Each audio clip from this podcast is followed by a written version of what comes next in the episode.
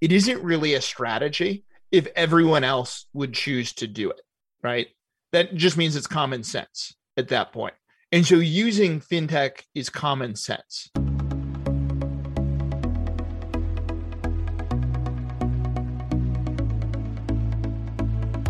You're listening to Banking on Digital Growth with James Robert Lay, a podcast that empowers financial brand marketing, sales, and leadership teams to maximize their digital growth potential by generating 10 times more loans and deposits. Today's episode is part of the Exponential Insight series, where James Robert Lay interviews the industry's top marketing, sales, and fintech leaders, sharing practical wisdom to exponentially elevate you and your team. Let's get into the show. Greetings and hello. I am James Robert Lay, and welcome to the 198th episode of the Banking on Digital Growth podcast. Today's episode is part of the Exponential Insight series, and I'm excited to welcome Jason Hendricks to the show. Jason is the CEO of Alloy Labs, a consortium of leading community banks working together to drive innovation and adopt new technologies while also developing and testing customer insights creating fintech partnerships, executing on new ideas, and making strategic investments. Welcome to the show, Jason. It is so good to share time with you today, buddy. It has been way too long. I'm hyper caffeinated, ready to go to talk about banking on digital growth. Don't even know what we're all going to cover, but I'm psyched for it. But you know, that's the fun part about these conversations is we've got a couple. People always ask me, you know, can, can, can I have a list of questions before I come on the show? And I'm like, no. Only if you want really boring content because you're going to script your answers and it's going to be horrible. Exactly, exactly. So I I love doing these kind of off the cuff and it, it's definitely real. And and speaking about being real, what's good for you right now, man? Personal, professional, your pick. Um, let's see. We're at the hyper close of the construction project. My wife texted me this morning that this is the HGTV she expected two years ago. There's like 10 work people all around because we've got our three year old's birthday party on Saturday. And she's like, this house will be done. Go flog whatever contractor you need. So that's good. You know, the other, it's been interesting as we've come in and out of COVID and I think reached the point that we can really say, yeah, you know, the world has changed fundamentally, roll with it. And we're going to need to continue to evolve and that gets me super excited for a lot of our community banks that mm-hmm. you you know so we're 70 banks now across the country and what was interesting is to watch there are, were some who were like just in the middle of it like you know Quontic bank in new york city you know mercantile bank in michigan you know early ones to get hit hard and then some bank like center of iowa they're like we don't know anyone in the county that's had COVID, right? So like this all this pressure and this change, like we're not feeling it. But now that it's kind of like spread everywhere, I think yeah. it's really galvanized a, a, a, bunch of the industry to say, all right, let's pull this thing forward. No more excuses.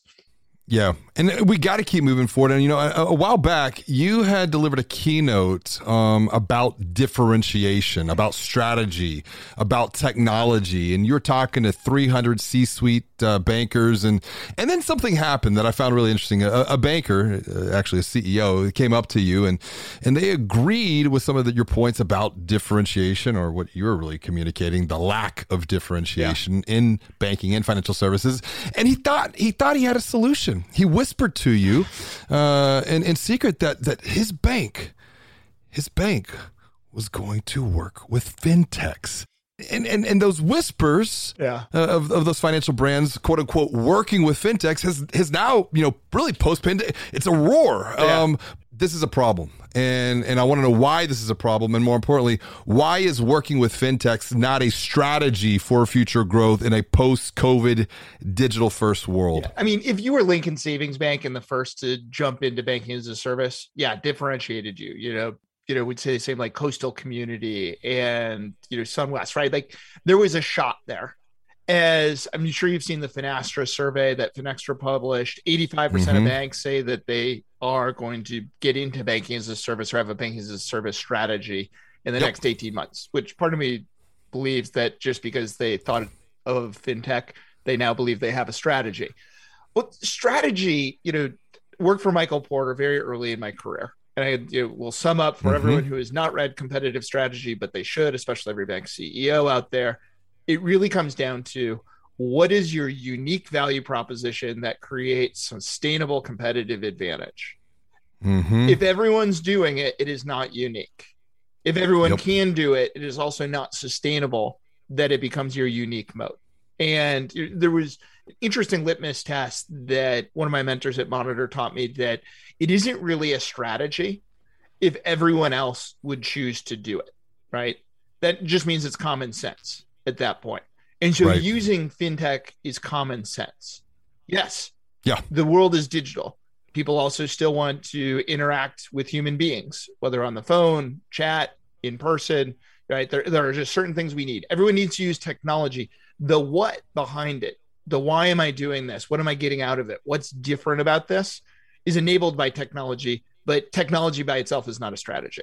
Well, I want to roll this back because I think it's important for context. And uh, like, how how did we get to this point in the first place? You know, when it uh, and I like the Michael Porter reference. Like, how did we get here when it came to leaders thinking about and really viewing, seeing, quote unquote, working with fintech as a strategy? Roll the clock back and and bring us up to speed. Well, so uh, let's go back to Porter for a second. Also in the book, here's my quick summary for everyone who like doesn't want to go get their MBA um, take his class. Definitely worth it. He wrote th- that within competitive strategy, there are really only two choices, right? It calls it generic strategy. Just doesn't matter what industry you're in.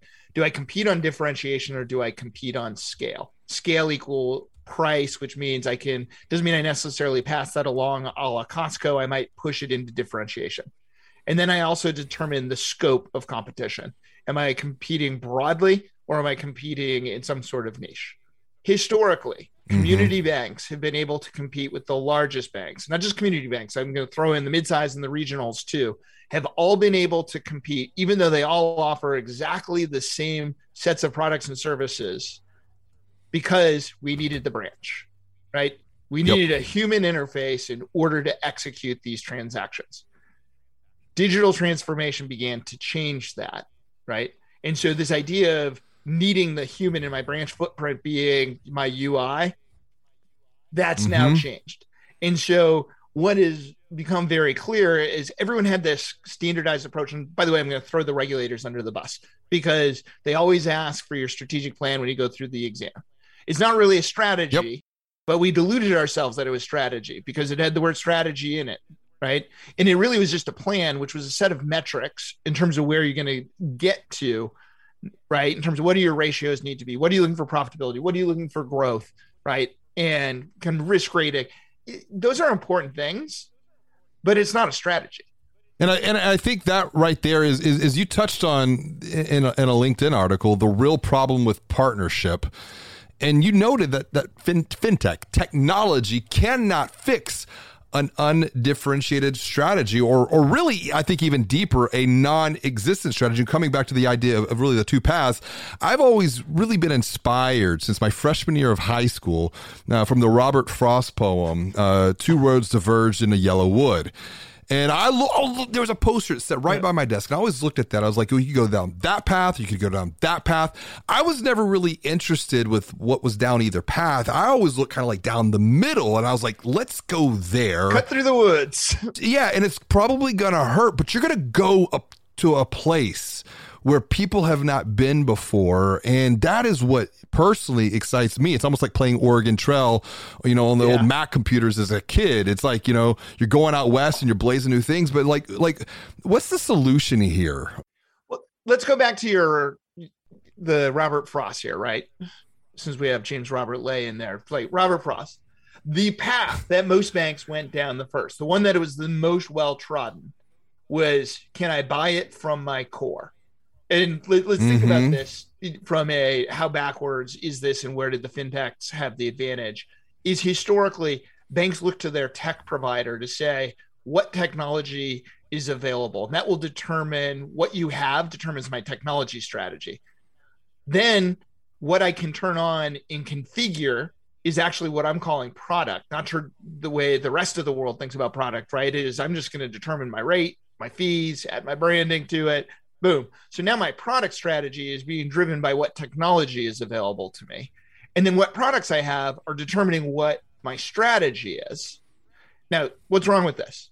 where's the customer in all of this? Well, you know, Right. back, as long as we're going to be on the Porter riff, five forces. What is the bargaining power of your customers? When you all are offering the same thing, there is no bargaining power. There is no better reason other than rate to cross the street and open a checking account or to get a CD or to get a small business loan from that other bank. Except now that it's being de- delivered digitally, and this is an important one, and I know you love when I throw this one out. It's not just about digitizing your broken processes, right? And digitizing Mhm. your your checking account. No, that is digital lipstick on the analog pig. It is rethinking the experience because for Yes. the customer, they don't have a problem with their checking account, which is why if you ask them what do they want out of their checking account, they'll be like, I don't know, lower fees, um, you know, no overdraft. I don't know. Um, because they don't know what's possible. When you begin to actually change that, and this is where I think the future, the interesting things will be around embedded finance, that yes. it's embedded in some other experience. Yep. Yep. And I think a lot of times, once again, you know, you see this people don't know what they don't know. People can't see what they can't see.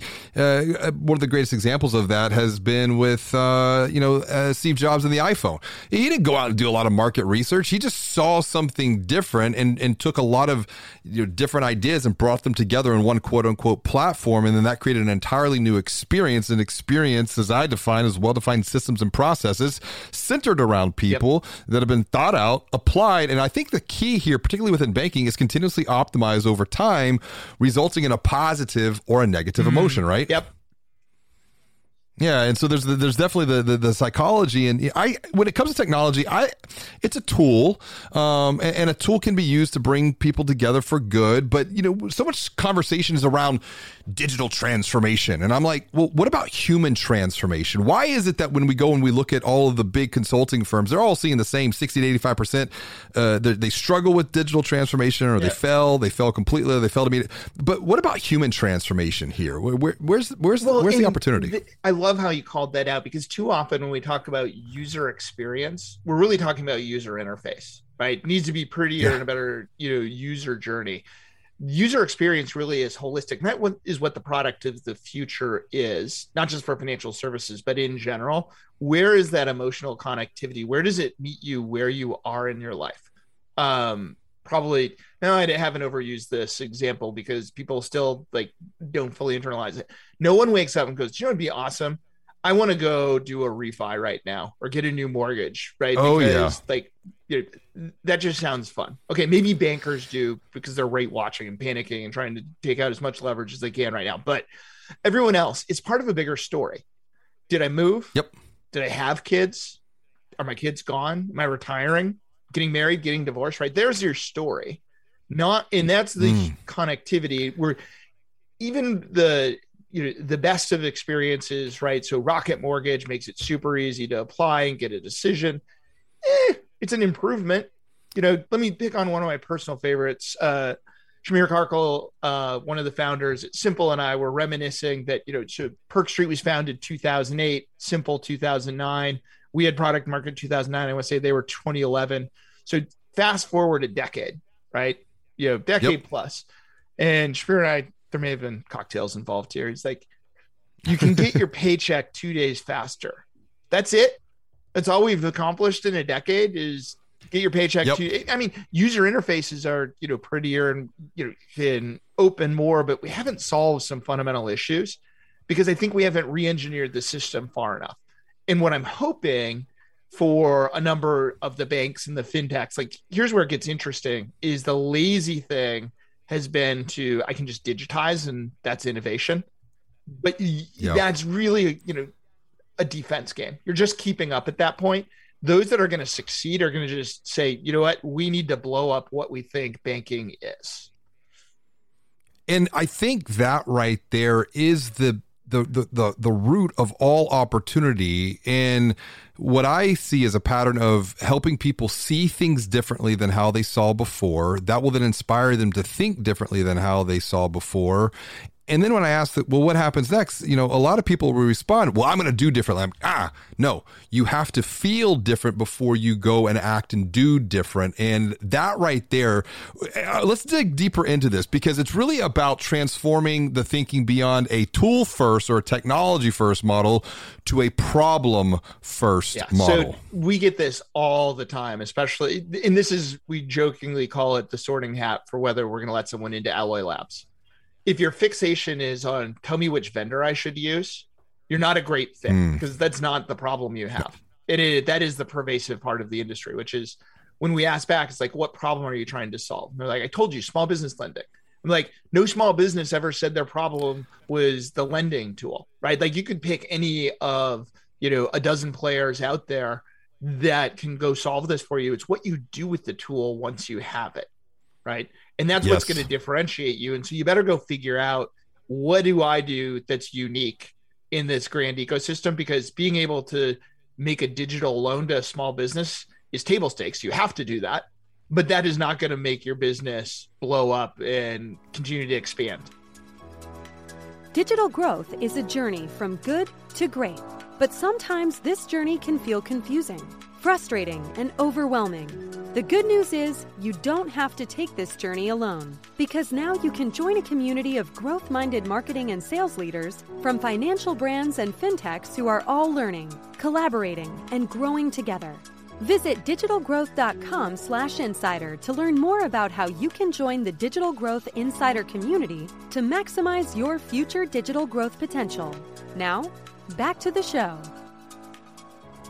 So, I mean, let's let's talk culture here because I think culture, once again, this is human transformation that starts internally to transform the mindset of of leadership.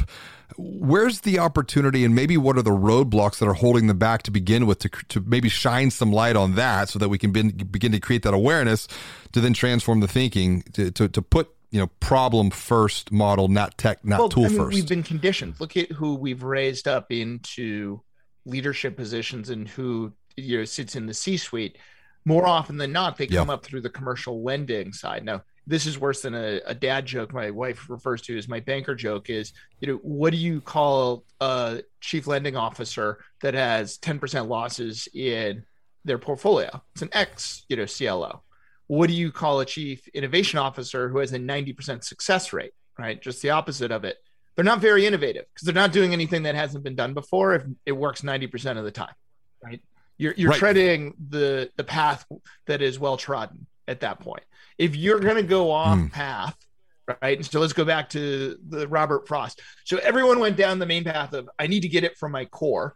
And now they're like oh my gosh like that's the problem because the rest of the world's changing. What's on the other path? Right? So now it's a race to i need to go work with fintech right? Without mm. stopping to rethink the what am I trying to accomplish? James Robert Lay, I'm going to cut through the center of this and go where no one has gone before. Culturally, that's scary because that means I'm going to do things that aren't necessarily going to work out. And that's okay. And now we're yeah. not saying, hey, you need yeah. to go run the entire bank that way. Like that's a horrible idea. I'm not suggesting that. I've had CEOs call me out on that. It's like, you're saying we need to run the bank like a startup. I'm like, no, I'm not suggesting run the bank like a startup. I'm telling you that run the bank that way, but you need to start planting other seeds in other places. And I'm saying, you know, go bet on we're going to go be the bank of cannabis or, you know, go put it all in on like gambling. Like we are the bank of gambling. Let's go big. Um, but you need to start saying, okay, what are things that I can begin to experiment around as I rethink what it means to deliver financial services that I can actually win, where there's, you know, blue ocean opportunity and is not on buy it from my core or buy it from a fintech path, right? They may enable it, yeah. but the, you know, Correct. you got to get into the woods if you're going to go find that unique thing. I like it. I like it. Get into the woods. And I think sometimes like that's where you need a helpful guide, someone who's been down that path before. And and, and you've done this. You you know, you're doing this right now. Um, I, I know that, you know, within days of going live with Chuck, um, y'all learned more about how customers would use the product than you could have ever guessed um, in, in a roadmap. And you took that insight. Um, and, and it really comes back to the four what I call exponential growth environments where you you must be learning, you must be thinking, mm. you must be doing, and you must be reviewing. And the danger zone is where you just get stuck continuously doing, not taking time to review, not taking time yeah. to learn through those experiences and think about how you can do it even better. What did you learn, like in, in reflection of that? Specific to Chuck or broadly, what have we learned about this? I would say specific to Chuck because, like, you know, that's a real practical use case right here of applying this thinking of just continuous innovation, iteration, you know, going into the woods, uh, yeah, to use your analogy. One of the first things we learned, well, I say the number one thing we learned is people don't like Zelle. Like a lot of banks do not like Zelle, and there was pent up anger and demand around this. And I think there's mm-hmm. insight there because the, the thing they don't like is it wasn't a good partnership. It was a product being shoved down their throat, and it wasn't necessarily a product that their customers liked the experience. They had no ability to influence it. But what we learned about our customers was a couple things. One is that there is actually a digital divide of people that are being left behind in digital transformation. And it's a role I think that the branch still has to play where, you know, the first bank to go live on Chuck would, you know, was answering questions in the branch you know, of people who yep. were scared of it because they've heard, man, it, and this is a direct quote, just so you know, uh, leading an offsite two, three years ago for a bank. The speaker before me, who's was a well-known consultant to the community banking industry said never use venmo all of your money and your identity will be stolen direct quote like kind of threw threw that down right and so the bank board's taking notes like we must never use Venmo. I'm like, well, that's not exactly true, but that's planted in a bunch of people's minds now of you know don't use new yep. tools, and now there's this divide between those and, and you know this is both an age and sometimes a socioeconomic you know kind of divide that further accentuates the haves and the have-nots around tools and ways to do things that we need to keep people up Another thing we learned in, in, once you embed the ability to interact between payment networks, which is really Chuck's value proposition, what's unique about it? Well, Venmo, PayPal, Correct. Cash App, and Zelle are all closed networks. Both the sender and receiver yep. need to be on the same network. And we said, we want to open it up and be a network of networks. Give the choice to the customer in terms of, I just want to send money to you. I don't care what app you use. Let you choose that. And so, like, what we learned was there's a huge pent up demand for that once it was enabled. I, what you're digging into here is really where I see such a tremendous growth opportunity. Coming back to your point on like open banking, banking as a service, uh, and this is about partnership. This is about collaboration, and and I know that you note when it comes to partnership, partnership should be fundamental, not incremental. Mm-hmm what what do you mean by that? And and what are the opportunities to really look at partnership through a fundamental lens and not an incremental well, the incremental lens. lens is vendor management. Well that sounds old and painful. Let's now call it partnership.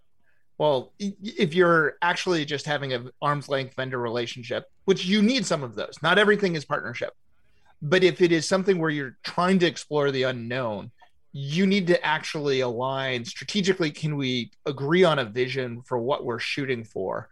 And do our ethos and values around how we're trying to accomplish that align? Because the path through the woods is going to be a lot more painful than you deliver a service. I make sure it's meeting the SLA. If so, I pay you. If not, you remediate. If not, I sue you. Right. That's not partnership. Mm-hmm. Right. So no. let me give an example of that. Um, one of our graduates of the Concept Lab is Get Carefull with two L's uh, out of New York City. What do they do? Is they are a platform for caregivers to manage the expenses of aging Americans. Right, fundamental issue. I'm in the thick of it right now. Uh, interestingly, there's academic research that shows you can diagnose dementia five to seven years earlier through financial data than clinically. I know this one firsthand. This is why I'm big fans of what Carefull does. But think of over the course of somewhere between 10 and 20 years, there is a progression from when, especially the adult children, go from I can see mom and dad stuff to co-piloting mom and dad's financials to you know where I am is they threw the keys to me and I'm like this thing's a mess. And so when we approached Carefull said we think you should be partnering with banks, they're like what?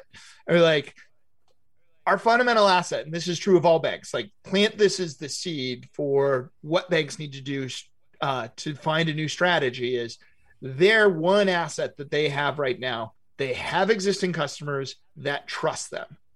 Now they need to yes. figure out what do I do with that that is unique faster than the startup world and the vendors coming from the side can build their own customer base and their own trust because if they don't figure out how they turn that expiring asset into something more valuable than just a bank and a place I store my money, you're going to have on the flip side, you know, you're seeing the chimes of the world are, you know, as trusted as a bank, and you're, you know, finding these new entrants are providing enough value that I'm willing to take a leap. I'm so glad you're you're tying into this idea of what I'm framing as community with current account holders because even down to the point and it's super tactical but an email address, right? Like, you know, this is an asset that you can do evaluation against. And I, I want to say it was Shopify to where they, through, through the research that they were doing, an email to a brand is worth about $35 more okay. or less. And I'm like, that's really interesting because then you can start making the case of, well, let's go out and let's do some, not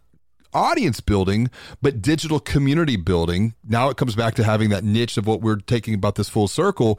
I want to get your take on this because you, you, are talking about this idea of dementia healthcare. There's such a strong connection between financial well being, physical well being, mental well being, relational well being. How do we empower leadership teams to see beyond just the financial side and look at these other elements that if we can transform a person's wallet, we can you know, improve their physical well-being. If we transform their wallet, we can improve their mental, their relational. And, and Frost Bank out of Texas is doing this, and they have the research to back this up with the program called Opt for Optimism. Uh, I, I want to get your take on this. Where, where's the connection here between all these well, different health points? So, Financial Health Network has amazing data on this, you know, on their site, and everyone you mm-hmm. should go to provoke.fm and listen to Jennifer Tescher's Emerge podcast, where she explores all of these intersections on a biweekly basis. And you know, when we were at Perk Street, we did some uh fielded some research around the sources of stress and across the board, and this was built across um blanking now who did the original research, but 85% of Americans say the number one source of stress in their life is running out of money right? Across all income classes, right? That's a problem, right? And it impacts your physical well being, right? It impacts your family life. Mm-hmm. The number one reason people get divorced, as we were tying this all together, is normally brought back to finances. Well, I think it was infidelity, then finances. Um, right? Yep. Like those things play into each other. And there's the opportunity, and this is where I think banks have struggled, is we have so much data on our customers that our ability yes. to deliver and tailor things that help improve their lives incrementally and even fundamentally, right? I think the fundamental remaking of their lives is a series of incremental steps. We don't have to figure out the silver bullet in advance, right? It is a series of hacks that get us there where it's like, you know, let's try this. Does it help? Let's try this. Does it help? How do we actually, you know, t- take those things, have a big vision for what it's going to look like, but you don't know. Back to your Oregon Trail, you know, pre Waze, you didn't have it, you know, down to the turn when you decide, you know, you're leaving the East Coast and you're headed to Oregon, right? Weather storms move you south, and you know the pass is closed, and someone's got dysentery, right? Like the journey changed over time. It's why you know you kept an atlas in the back seat on those road trips yep. because you're like, oh, time to deviate but the most exciting mm-hmm. things you're mm-hmm. going to find are going to be the ones where you're deviating, and you're leaning into something. Eric Ries had this really interesting um, mm. comment. So forget what year it was. I just remember it was cold. He was it's when he had started teaching at Harvard Business School and we were out having dinner and Time magazine had just not uh, um, named pivot the business word of the year, right? Talk about something to take you down a notch. Like I didn't even know having the business word of the year was something on my bucket list that I wanted to accomplish, and here he had done it. And he was kind of down on it though. And I'm like, dude, business word of the year. How can you be down on, you know, that? Like, that's pretty darn cool. And he's like, yeah, except everyone misunderstands it and misuses it. It's like, turns out he's basketball fan. And it's like, you know, when you pivot in basketball, It's when you move off of your strong foot, right? Which is why I'm a bad basketball player, right? I turn into the weak foot and yeah. Um, it all ends horribly. Luckily, my wife didn't know this before we got married. Big basketball family. I wouldn't have made the cut. Um, so he said, what you see is people say, oh, you know, we, we're doing something and we pivoted.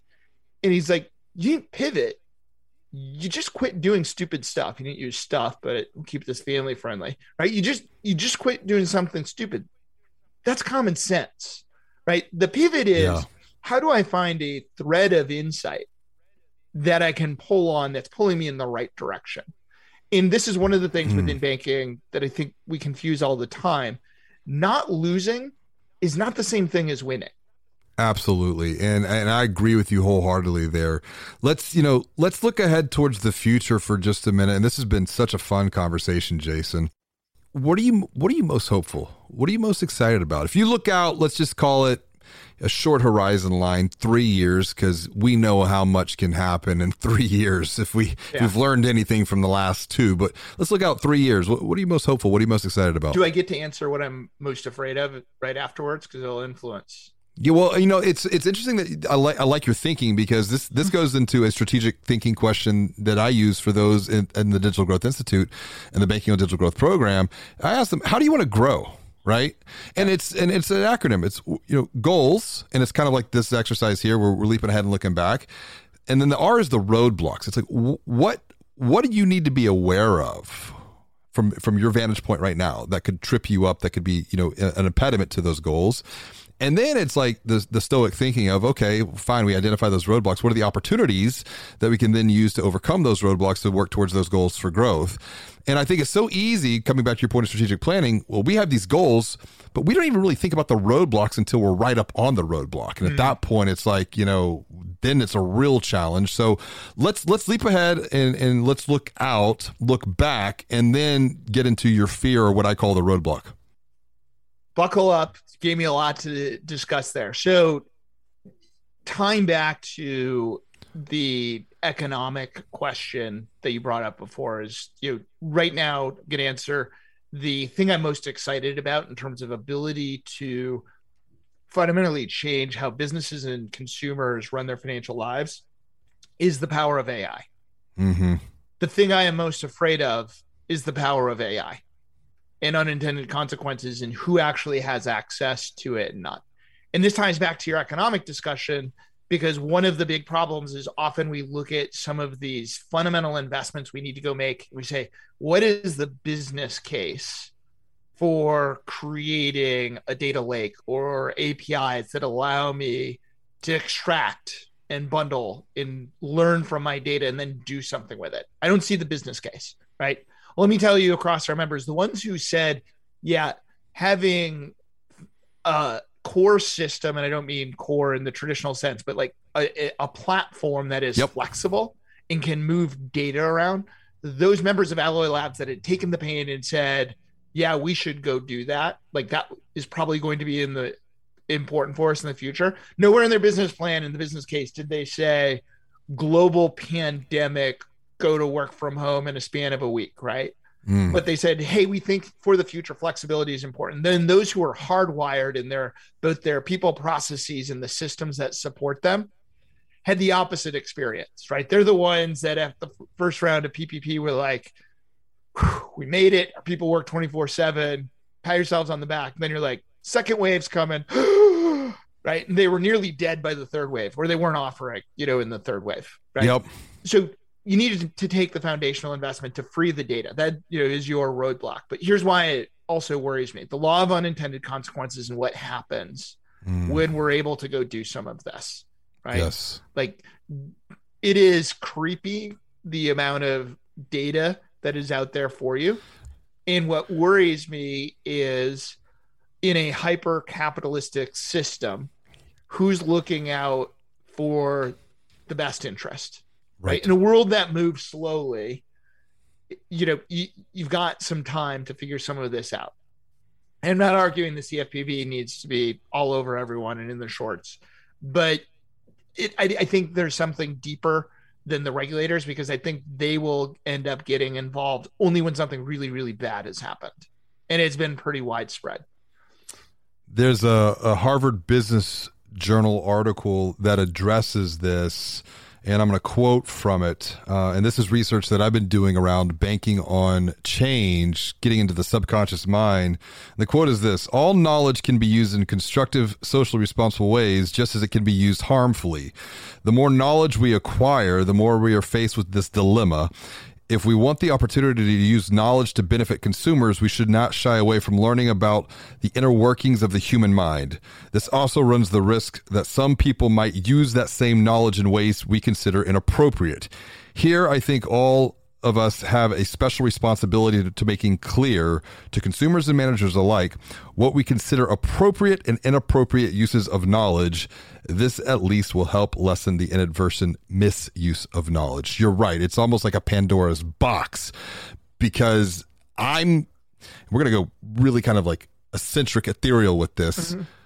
but I'm, I'm finding the mind is more and more like a computer. It's programmable, it's hackable. And then you're getting into like really like an out there thought, but I don't think it's too far away of using AI and predictive analytics to almost see what someone can do before they're even doing it based upon previous patterns and behaviors. Um, so you're right. I, I think it's a, it's one I don't, and I don't have an answer for it, but I think we should be having conversations about it for sure. So the brand will remain nameless on this. Um, but what they found is it's a big consumer brand that they could predict pregnancy before the couple evil even was going after it. I know exactly. It, I know exactly who you're talking about on this one. Yeah, and it, and it wasn't because of you know, you were signaling like it's not like I want but what to expect what you're expecting. Right. Right. There's a whole series of patterns that when you were beginning to think about having a family, like, or I should say, entering the stage that you're going to begin thinking about it, that signal before you may have even said something to your significant other. Yep. Or partner or whatever. Right. That that is power for good is hey, maybe it's time to curtail your drinking, smoking, lose some weight, start exercising. Power for bad, you know, do I begin to influence, you know, purchase behavior or take advantage of, you know, other changes that make you more susceptible to something else? Mm-hmm. Mm-hmm. So I I think here I want to get real practical and take us out of a dystopian future, uh, but it's one that we should be really aware of. And and where do we go from here? Like, and I think all all growth, all transformative growth starts with a very small, simple step what would that be? Because this is this is something, this future that we're all working to create here that I, I'm hopeful for. I, it's a bigger, better, brighter future. We all grow together. We all learn together. We all win together. Uh, but it's, we can't do it alone. Um, it's too confusing. It's too complex. It's too overwhelming. This is the collaboration idea, and and so w- where do we go next? What's something that the dear listener can do today to take a step in the right direction for tomorrow? I think step one is going back to what is our vision for the future? What do we stand for? And you find a vision that someone else would not necessarily subscribe to, right? Mm. Like if everyone is going to willing to subscribe to that vision, that's you know not a very unique vision. But you know, if you start with that vision, then say, what's one small thing I can go do to test that vision in terms of what I'm leaning into, in terms of what I want to be and where I'm going to go because the problem with a lot of the business cases to pick on you know business cases for a while is they focus so heavily on ROI and where's the ROI and the reality is in order for it to be exciting the R has to be right return has to be large and impactful. And as a result you know getting big R's often requires big I right? Mm-hmm. so big investment to get the big return. So as a result that makes me more afraid from a capital allocation point of view. Yeah. If you want to move nimbly, have a big vision and then go find something that you can test a small R with a small I to go do it because then it doesn't matter if it doesn't work. Take whatever learning you had out of it, pivot on the success, right? The strong leg, lean mm. into what you learned that was good now to go do another small roi project against that yeah and and this is what in, in banking on change I'm writing to you have to care for growth. And a digital growthopia acronyms run amok because it's the only way that this ADD yeah. mind can actually remember something. But but the the C of care is creating a cause and committing to a cause that is bigger than the present moment. And I think that's where what I call VMV PV. So the it's not the vision per se; it's identifying the villain. Like who's mm. the villain that we can really rally? You know the the the horses and the and the wagons around back to our Oregon Trail narrative.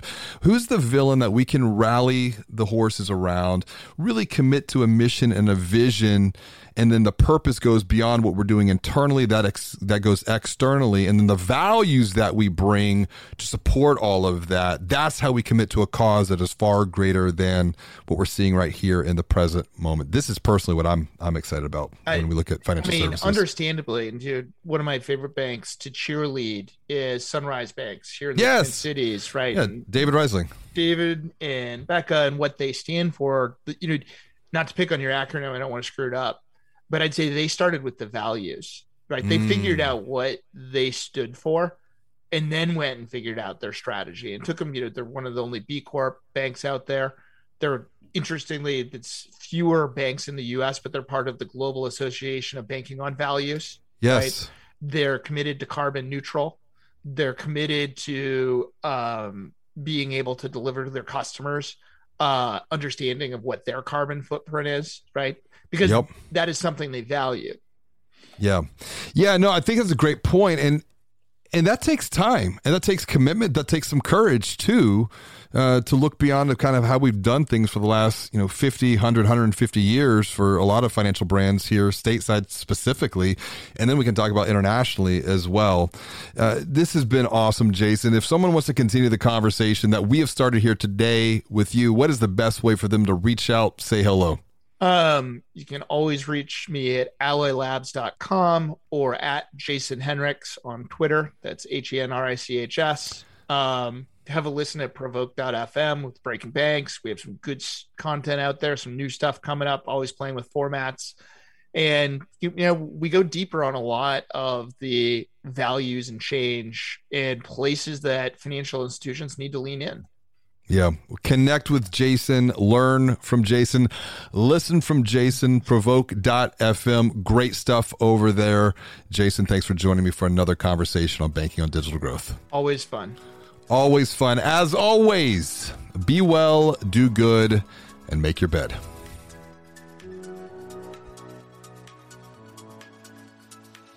Thank you for listening to another episode of Banking on Digital Growth with James Robert Lay. To get even more practical and proven insights along with coaching and guidance, visit digitalgrowth.com/insider to join a community of growth-minded marketing and sales leaders from financial brands and fintechs. Until next time, be well and do good.